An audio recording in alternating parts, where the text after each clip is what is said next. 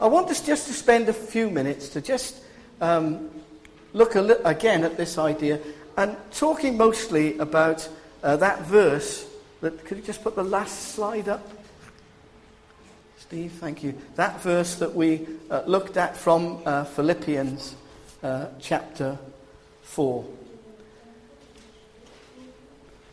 I think the, the story of Samson, Percy, I find really quite a difficult thing because as a character, Samson might not have been the sort of person that we would want to meet or befriend too easily.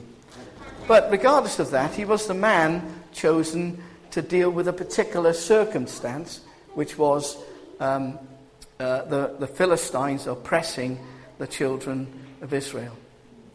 And uh, we might look at his life and see a lot of shortcomings and failures. But at the conclusion of his life, we see uh, this tremendous victory. We might almost say that he snatched victory from the jaws of defeat um, rather than the other way round. So I want us to, and as I was thinking of that, it's this verse that came to my uh, mind because this verse gives us the sense of um, a reliance on God for our strength rather than for ourselves. And I just want us to look at it, um, to analyze it just a little bit as we, as, as we go through. I can do everything through Him, that is through God, through the Lord Jesus, who strengthens me. Or who gives me strength, it says uh, here. I always get mixed up with all the different versions. Well, first of all, I can. That's a very positive way of looking at things, isn't it? I can. Uh, not even like it. Is it in the Thomas a tank engine? The children's I think I can. It's not even I think I can, is it? It's I can. There's a real certainty about this. There's not a maybe or a perhaps or a possible, possibly. There's not even a depending on the circumstances, you know, if the wind's fair and all that sort of thing. There's a, a definite uh, certainty here. I can. This is the evidence, surely, of uh, a true faith that doesn't limit God do everything, or as I think, I'm sure it says in the authorized version, all things. I, I, I kind of more familiar with that. Do everything. There aren't any limits here. We're only limited by our lack of faith and our lack of vision. You know that in Ephesians, uh, there are passages there where Paul speaks about gifts. And it's clear that we don't have, all have the same gift. We don't all have the same work to do. And so I don't think that in the context of this it means I can do like anything I feel like doing or anything that I, you know, it takes my fancy to do or anything that I think that will make me famous uh, for doing it. I'm sure it's about doing the things that God wants us to do, being the people that God wants us to be. You see, in, in the story of Samson, we do see tremendous failure. Not, not only in the Delilah incident, but if you read the, the, the chapters before, you know, there's a, a kind of flaw in Samson's uh, character. It does have something to do with women quite a bit, I, I, realise. But nevertheless, you know, it, it's not for us to stand here this morning and, and say, well, you know, yeah, Samson, he was. He was a real failure un- until the very end and kind of feel smug. Because that's true of all of us, isn't it? To a, a greater or lesser extent. We succeed in doing the things that God wants us to do. We succeed in living the life that He wants us to live, being the people He wants us to be, in a kind of, you know, it doesn't work all the time we too uh, fail and fall. I don't think this everything is limiting either. I don't think it's limited to our religious or our, um, you know, our, our church life. It means every aspect of our life. if we're those who love the Lord, then after all, we want to live the lives that, that please Him. We want to live the lives that consist of our doing the things that further uh, the work of the gospel, that show Him to others. So, everything is everything. There aren't limits, there aren't no go areas. Although, often that, to be truthful, that is how it is, isn't it? We have areas for God and areas just for me. Now, I'm repeating something that Andy said uh, the other week. So, if you remember that. So, I can do everything through Him, through God, through the Lord, through the work of the Holy Spirit. Here, there is no self reliance, rather, there is a total dependence upon God. This comes, of course, from that faith, from that trust in the saving work of his Son, the Lord Jesus. It comes from relying on the strength, the power, the intellect, whatever that the Holy Spirit gives us. We, I, I hope you've noticed as we've sung our songs this morning that there have been themes. And Paul writes in uh, Corinthians, For when I am weak, then I am strong. What, what does he mean? Was, he may well have been making some reference to a physical weakness because sometimes when we're at a low ebb in a, a physical way, we can be at a really um,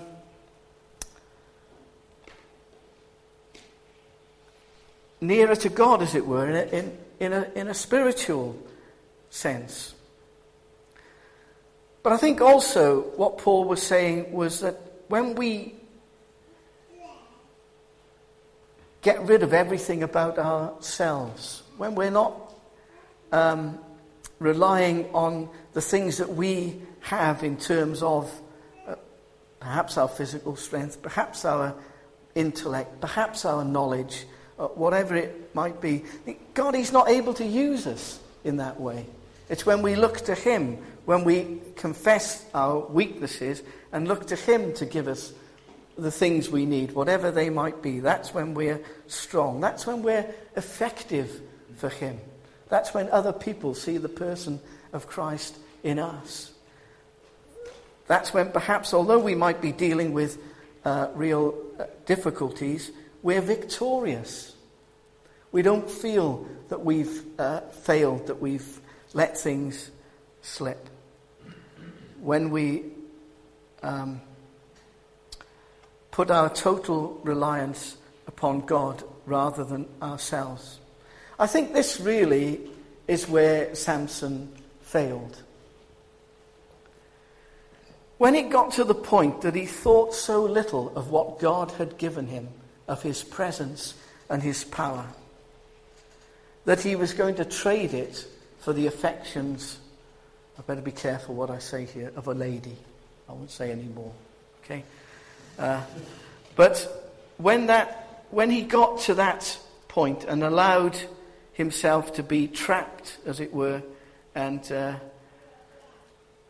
we know it wasn't the cutting of his hair, but it was because he allowed that to happen that the Spirit of God could no longer be with him. God left him. There's a parallel here, isn't there? Um, you remember the story later on of King Saul and how uh, Saul was a man, head and shoulders above everybody else, we understand, chosen by God to be the king of Israel, the first king of Israel, a great and a mighty man. And he started to go wrong for Saul when Saul began to do things the way he thought they should be done. When he began to forget what God said and thought, well, I'll do it my way, to quote a song, horrible song. Um, when he got to that point, the Spirit of God left him. And here we have Samson in the same situation.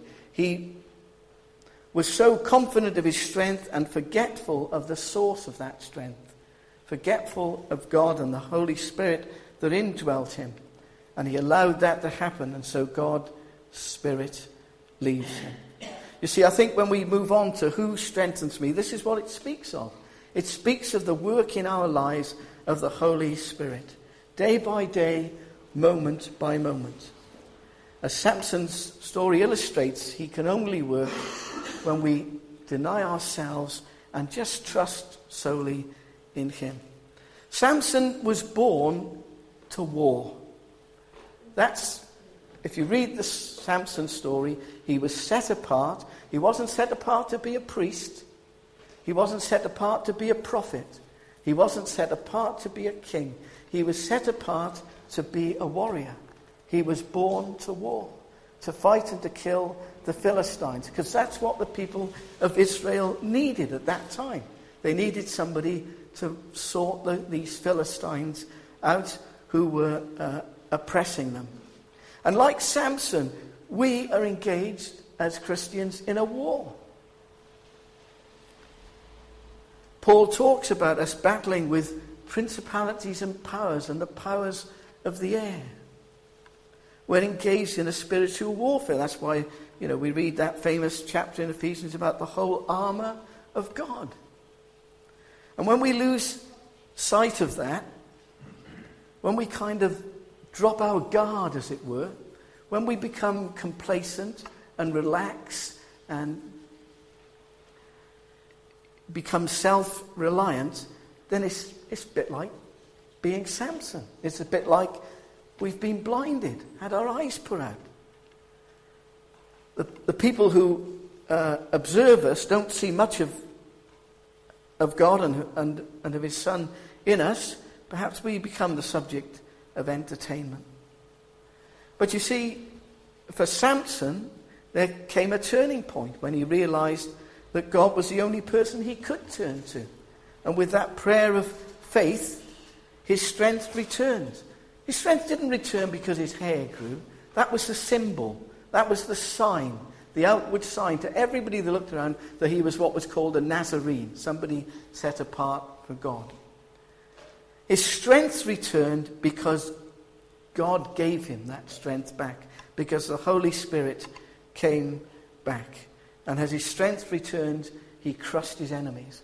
And we're in a warfare. And if we want to live a life that's victorious, that overcomes uh, the sin and the temptation that is around us, and let, you know, let's, let's be real. We're grown up. Because I'm talking to the grown ups now, because uh, I've let the children off. You see, we're grown ups now, aren't we? We don't live in a world that's easy. We don't live in a world that's friendly to our God.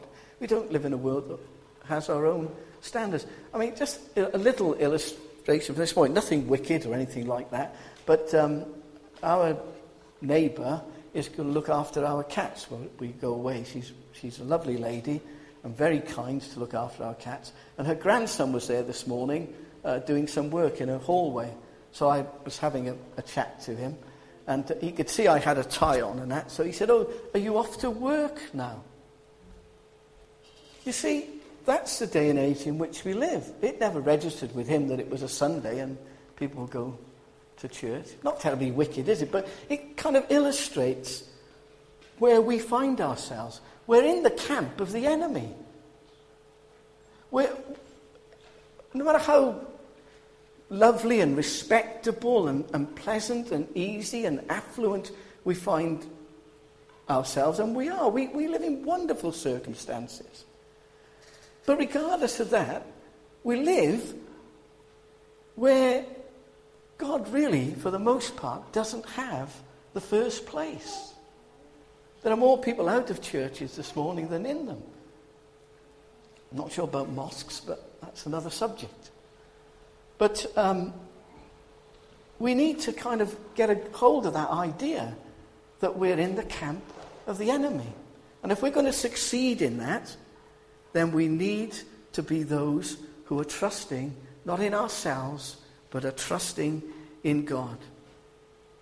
So, what looked like an object lesson in failure, I just see as a wonderful example of victory through faith. I already mentioned that we find Samson listed there in Hebrews 11 in the heroes of faith. So, let's come to the conclusion bit now. Pleased to know. I just trust that we've been challenged this morning as to who or what we're trusting in, where we're looking to for the strength to live lives that please God and to do the work that He's called us to do.